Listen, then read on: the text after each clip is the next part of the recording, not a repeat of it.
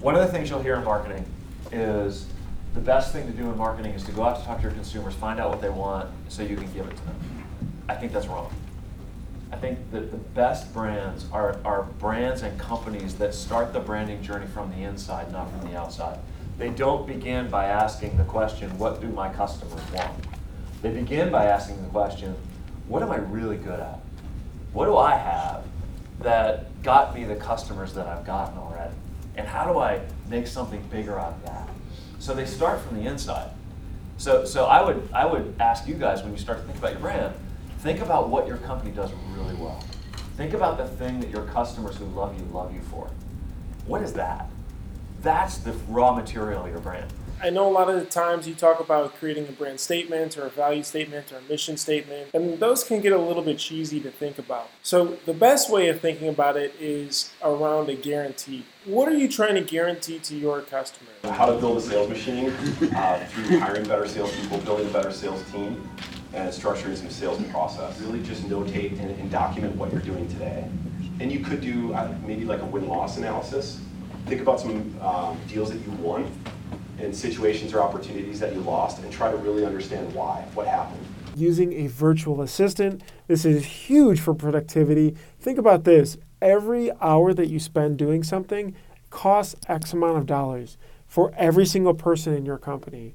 Think about that when you assign some sort of task to someone, right? If you can find someone that can do that for less, then you're winning and you're saving costs for your business. Virtual assistants are huge. We use them all the time to help with automatic data processing and moving things from one source to the other. They can help. They cost about two to five dollars, and the way to find them is you post a job posting on Upwork.com. Now, the way to get a very good one, because this is tough, create a job application where they have to actually do a little bit of a task. And then the biggest thing here is training. You can't just give them a task and expect it to be done correctly with very uh, kind of rough, not filled out instructions. Most of the time, um, when new hires come around, they're like ready to go, right? They're super excited, they're standing at the starting block, you're pumped, you're really excited. Unfortunately, a lot of times it, it starts to flop. The big reason behind that is really it's just bad training, right? The majority of the, the reasons that this happens is your training is ambiguous, you kind of lose this culture versus role uh, balance, right? So teaching about what their role is actually going to be versus teaching about what the culture of your shop is going to be. And sometimes you think they don't want it, right? Like, okay, they've heard me enough all day today. You know, I don't need to keep continuing to train them. Um, so these are, are, are kind of some bad buckets to fall into. And I think the reason we fall into these traps is because training is, is really teaching. People always think that sales is about selling, and it's it's really not. It's about getting to know people. When somebody says they're getting married, you call them on their wedding day, or you know, you email them on the wedding day, say, "Hey, I hope you have a great wedding." You know, like just like making sure that they know that you care. And, and like I said, it, it is about business, but it's not. Most of our business is about making friends and making uh, meeting new customers, but they're not necessarily just customers. You don't think of them as just customers. The best way to turn clicks into customers to have good ad copy. We're about to jump into this. This is so important. So, so important, all right? How to write persuasive ad copy. We have seven triggers that every single person will fall into. Number one is fear. You can do fear of missing out. Hey, this is it. Only 10 left, only 12 left, only 20 left. FOMO. Do you have FOMO? You can even say that. State their fear. Darn right, I got FOMO. Oh yeah, what is FOMO? Um, I got FOMO. I don't know. Um, fear of missing out. Going to that trade show or just any trade show really early on just really helped open your eyes a lot. Oh, absolutely. I mean, you're surrounded by peers. That's actually a really good tip for people, especially because I believe ISS is just free if you just put in a company's name as the codes. Everybody uses matrices right? So you've got a price for 12 and a price for 24, a price for 36, mm-hmm. maybe 48, maybe 72. Wherever your price breaks are, they're using some kind of a price break matrix based on the number of colors and the quantities that you create the price break on. Mm-hmm. Now, those price breaks, they are not going to admit it, but the reality is everybody starts by comparing their competitors. So that price break, essentially, you're going backwards and you're not generating any more money. And the next price break is at 48. And at the next price break, guess what? You go backwards again. This is a huge trap that everybody falls into. They're working their tail off and they're thinking that they're getting work coming through the, the door and everything's great. And they want to know at the end of the month, why didn't we make any money? It's because you're literally putting yourself out of business, but because of the behavior of your price chart. Is where the drains. The screen printing department needs water, and they need the drains. Now, a drain you've got to put in the floor; it's got to carry out. Water you can always bring in from the ceiling, so you can drop water anywhere in the shop that you need it. But where are the drains? So okay, so you talk about power. So what what should you look for with that aspect?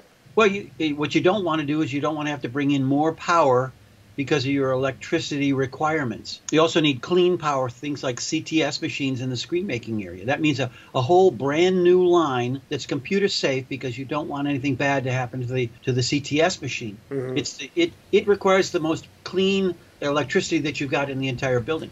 How do you balance that from early on to now? work versus home and family responsibilities? For, for me, it just depends on like kind of what's required of me at home. As I got married, had kids right away, the demands at home become greater. And so then you have to shift some time. And ultimately, like it forces you to be a better leader, really. You know, there's Parkinson's law, which basically says, you know, work expands to fill the time allotted. And so if I give myself, you know, it, again, early days, right? If I give myself 18 hours a day to work, well, then I'm going to take 18 hours to kind of do what really needs done, what's most important. If I only mm-hmm. have 10 hours to do that, well, I'm going to figure out how to do the most important things in 10 and offload the others, right? I think ultimately just constraining your time actually does make you a better leader and manager and realize, hey, you can offload and delegate some things that someone else can do just as well as you or, or in a lot of times even better. We always answer the phone on the first ring. That's our goal. First of all, I have seen shops with no voicemail and it just rings and then it hangs up. Are you there answering the phone? Are you giving back prompt emails? Are you yep. delivering good quality products? I'm not so sure even a majority of the shops can claim that yet, but it's a great opportunity there. Yeah, we answer emails within an hour and phone calls on the first ring. I mean, that's that's our guarantee to any of our customers. Try to do something that no one else is doing to reach people that no one else is reaching because then you have no competition. I ask a lot of shop owners all the time, what's something you would have bought earlier on that you wish you would have done? Now, most shop owners say a direct to screen. So, there you have it.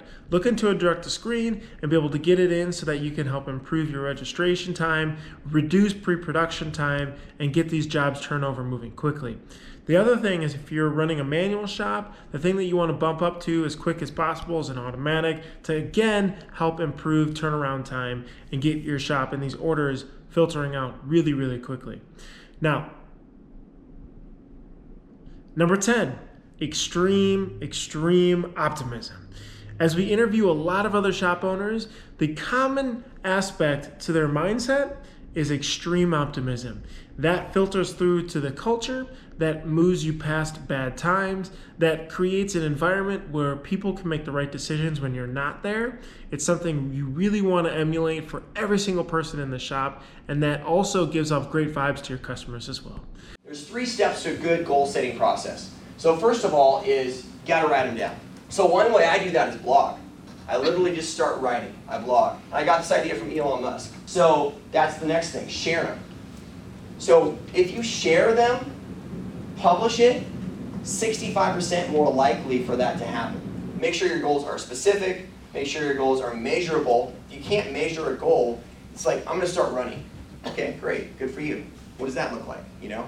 So I think the two biggest things here are measurable and time bound. A, B, C, D. Accelerated sales, buying behavior, connecting communities, and data. Those are the four things that you need to know to be successful moving into the to the future at any level.